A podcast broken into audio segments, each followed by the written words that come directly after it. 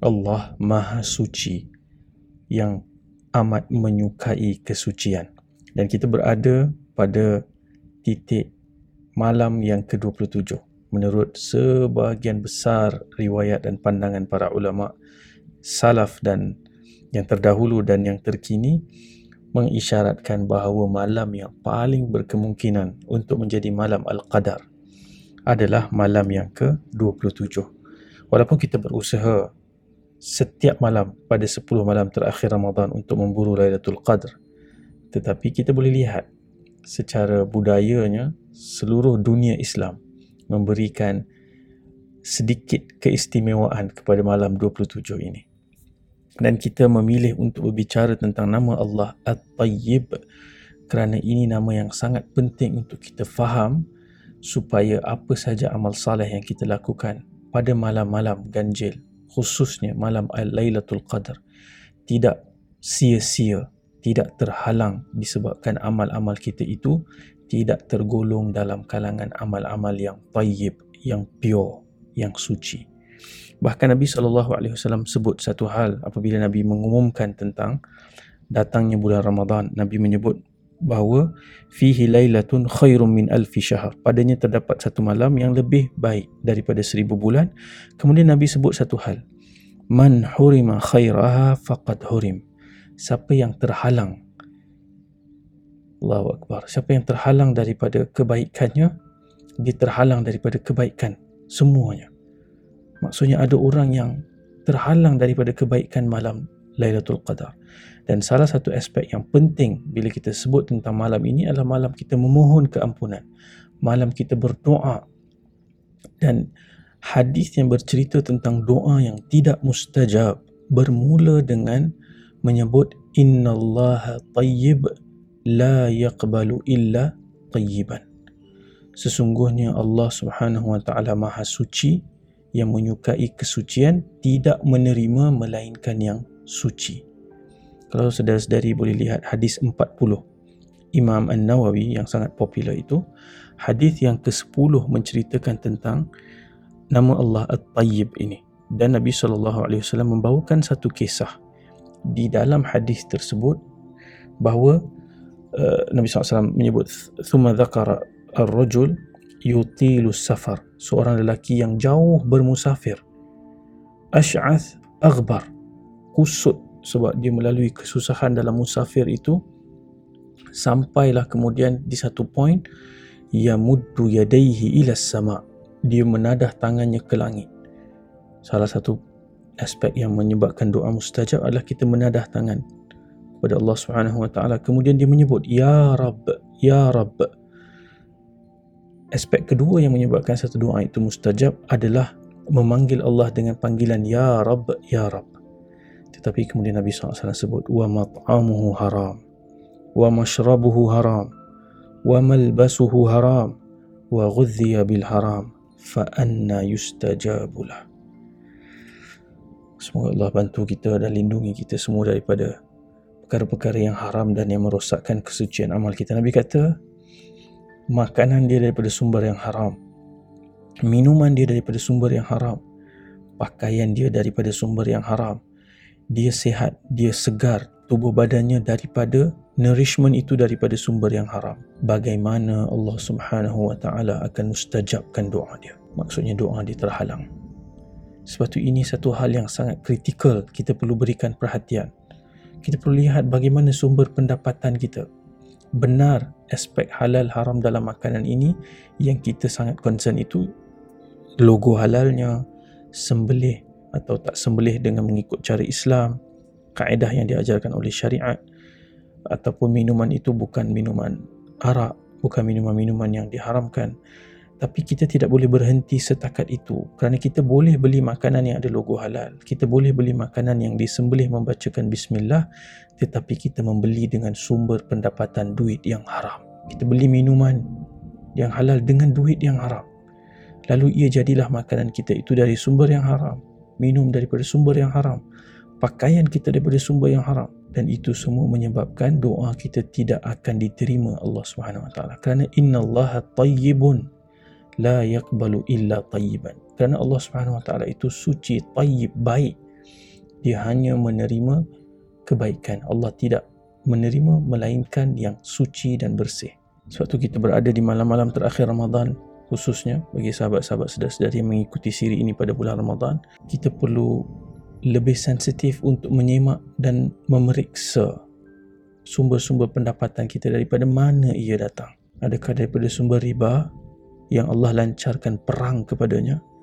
Adakah daripada sumber rasuah yang Nabi wasallam melaknatnya ataupun daripada tipu menipu, tipu klaim, tipu segala macam hal yang kita boleh lakukan. Sama ada orang tahu maupun tak tahu. Sehingga Nabi sebut man ghasyana falaysa minna. Siapa yang menipu bukan dalam kalangan kita. Kan ada orang yang kita naik teksi kita agree harga lain sampai di tempat dihantar dia tipu kita. Dia charge extra dia tak nak keluarkan barang kita dan sebagainya. Itu semua bentuk-bentuk penipuan. Yang menyebabkan doa seseorang itu tidak mustajab ia terhalang kerana Allah Subhanahu wa taala hanya menerima yang yang suci dan yang bersih. Bayangkan dalam sirah Nabi sallallahu alaihi wasallam kita ada satu bab sebelum Nabi SAW diutuskan menjadi Rasul, Kaabah pernah mengalami satu kerosakan yang teruk. Kemudian Arab Quraisy yang masa itu zalim, mensyirikkan Allah, makan daripada sumber pelacuran, sumber-sumber riba, usury interest, daripada sumber-sumber haram yang pelbagai. Tetapi apabila mereka decide nak rebuild, nak bina semula Kaabah, nak renovate Kaabah, mereka keluarkan satu satu policy. Mereka nak buat fundraising, tapi mereka sebut seluruh pembesar-pembesar Quraisy, hartawan-hartawan yang akan sumbangkan harta untuk fundraising ini, pastikan sumber duit ataupun harta yang diberikan untuk tujuan renovation, rebuilding Kaabah ini hanya daripada sumber yang tayyib, daripada sumber yang suci dan bersih. Ini Quraisy ni yang tak tak tahu agama, tak tahu Allah, belum masuk Islam, yang belum diutuskan Nabi. Mereka pun begitu concern apabila nak bina balik Kaabah, mereka hanya mahu menggunakan duit yang suci, yang bersih.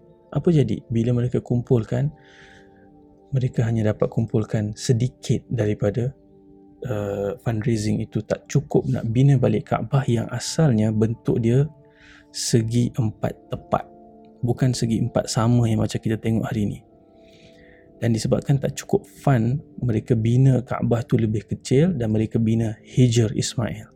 Kalau perasan ada binaan yang macam semi circle tu separuh bulat tu itu sebenarnya termasuk dalam kawasan ataupun binaan Kaabah tapi kerana mereka tak cukup fun, tak cukup dana yang suci, yang bersih, mereka terpaksa mengecilkan binaan Kaabah yang segi empat sekarang ni segi empat sama dan mereka bina Hijr Ismail. Sebab tu bila kita tawaf, sama ada waktu kita umrah haji ataupun tawaf sunat, kita tak boleh tawaf masuk dalam Hijr Ismail kerana itu dianggap dalam Kaabah.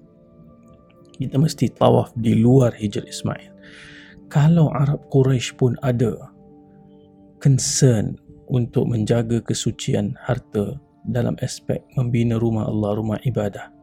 Bagaimana kita? Kita yang baca Quran, kita yang pergi salat, takkan kita masih nak teruskan dengan sumber pendapatan yang haram? Dan sebagian sarjana ulama menyebut, apabila satu orang tu dia berkeras dia tak nak tinggalkan sumber pendapatan yang dia dapat daripada sumber yang haram, dia sebenarnya seolah-olah tidak percaya bahawa Allah Subhanahu Wa Taala boleh bagi dia daripada sumber-sumber yang halal. Dan ada seorang ulama daripada India saya pernah dengar satu masa dulu dia menyebut rezeki kita ni semua dia macam satu gudang. Dia telah diletakkan dalam satu gudang tetapi gudang itu ada pintu-pintunya. Dan Allah Subhanahu Wa Taala beritahu kepada setiap hambanya pilih ambil rezeki kamu daripada pintu yang halal. Jangan ambil daripada pintu yang haram. Tetapi kita berfikiran bila kita ambil daripada pintu yang haram kita rasa oh pintu ni yang dapat banyak. Jadi tak apalah aku nak harta ni lebih daripada mentaati Allah Subhanahu Wa Taala. Sedangkan kalau dia pergi usaha cari daripada pintu yang halal rezeki yang telah dituliskan untuk dia pun tetap sama dia akan dapat tetapi dengan cara yang halal.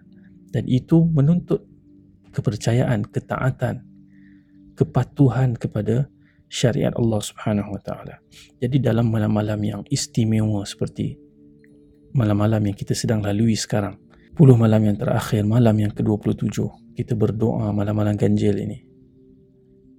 Kita tidak mahu tergolong dalam kalangan yang seperti Nabi ceritakan. Dia berusaha berbelanja banyak, berjalan jauh, merasai penatnya, deritanya safar, musafir. Dia mengangkat tangan. Dia berdoa tapi doanya tidak didengari. Doanya terhalang kerana bukan kerana Allah tidak mendengar, bukan kerana Allah tidak memustajabkan, tetapi kerana dia itu dia itu memilih untuk memakan, meminum, berpakaian daripada sumber yang haram. Satu kali kita baca ayat surah Al-Baqarah yang menceritakan tentang doa kan. Dalam ayat-ayat Ramadan, surah yang kedua Al-Baqarah ayat 186. Wa idza sa'alaka 'ibadi anni fa inni qarib ujibu da'watad da'i idza da'an. Kemudian apa di hujung tu? Allah kata apa? Apabila hamba-Ku bertanya kepada engkau tentang aku, maka sesungguhnya aku dekat aku menjawab panggilan hamba-hambaku ataupun panggilan seorang hamba pada ketika dia memanggil.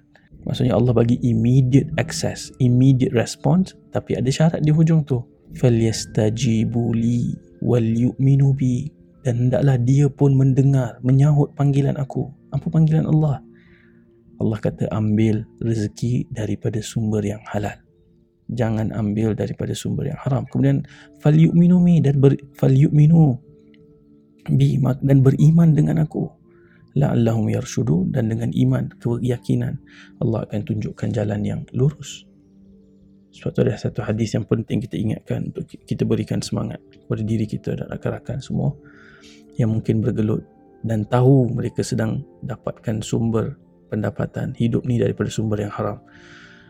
Nabi SAW kata man taraka syai'an lillah. Barang siapa meninggalkan sesuatu itu kerana Allah semata-mata kerana Allah kerana takwa kerana iman dia dia tinggalkan mungkin kat situ dia ada pendapatan yang begitu lumayan hidup mewah senang. Tapi dia tinggalkan semata-mata kerana Allah awadahullahu khairan min Allah SWT akan gantikan untuk dia jauh lebih baik daripada itu. Kita kena yakin. Kita kena yakin. Dan nama Allah At-Tayyib tentunya ada banyak luas lagi perbincangannya tentang soal makan kan? Bila kita lihat ketika Allah Subhanahu Wa Taala menyebut tentang makanlah daripada yang halal dan tayyiban.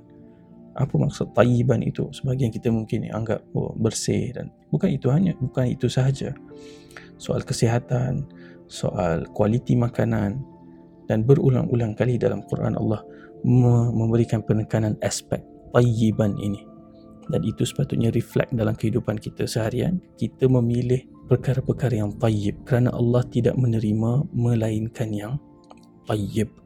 Semoga doa-doa kita permohonan ampun kita dan segala amal saleh kita ini tidak terhalang kerana kita masih berdegil atau kita masih takut dan bertahan dengan daripada sumber-sumber yang haram.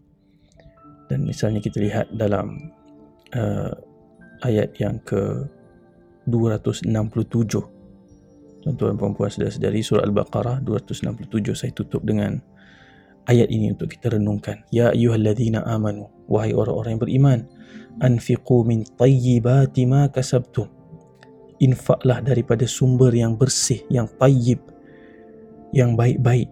Maka sabtum yang yang Allah SWT bagi wa mimma akhrajna lakum minal ard dan apa yang kami keluarkan untuk kau daripada bumi ini untuk kamu. Wala tayammamul khabitha minhu tunfiquna walastum biakhidhihi illa an tughmidu fihi dan janganlah kamu sengaja memilih yang buruk daripada daripada rezeki-rezeki ini yang buruk ni lalu kamu dermakan atau kamu jadikan sebagai pemberian zakat. Sumber pendapatan haram kita bayar zakat pun dia tidak menyucikan sumber pendapatan haram. Zakat menyucikan harta yang memang kita ambil daripada sumber yang halal. Itu prinsip dia yang pertama. Kemudian Allah kata, padahal kamu tahu benda itu buruk dan kamu sendiri tidak akan mengambil yang buruk itu melainkan dalam keadaan mata kamu terpejam. Maksudnya kamu tak suka.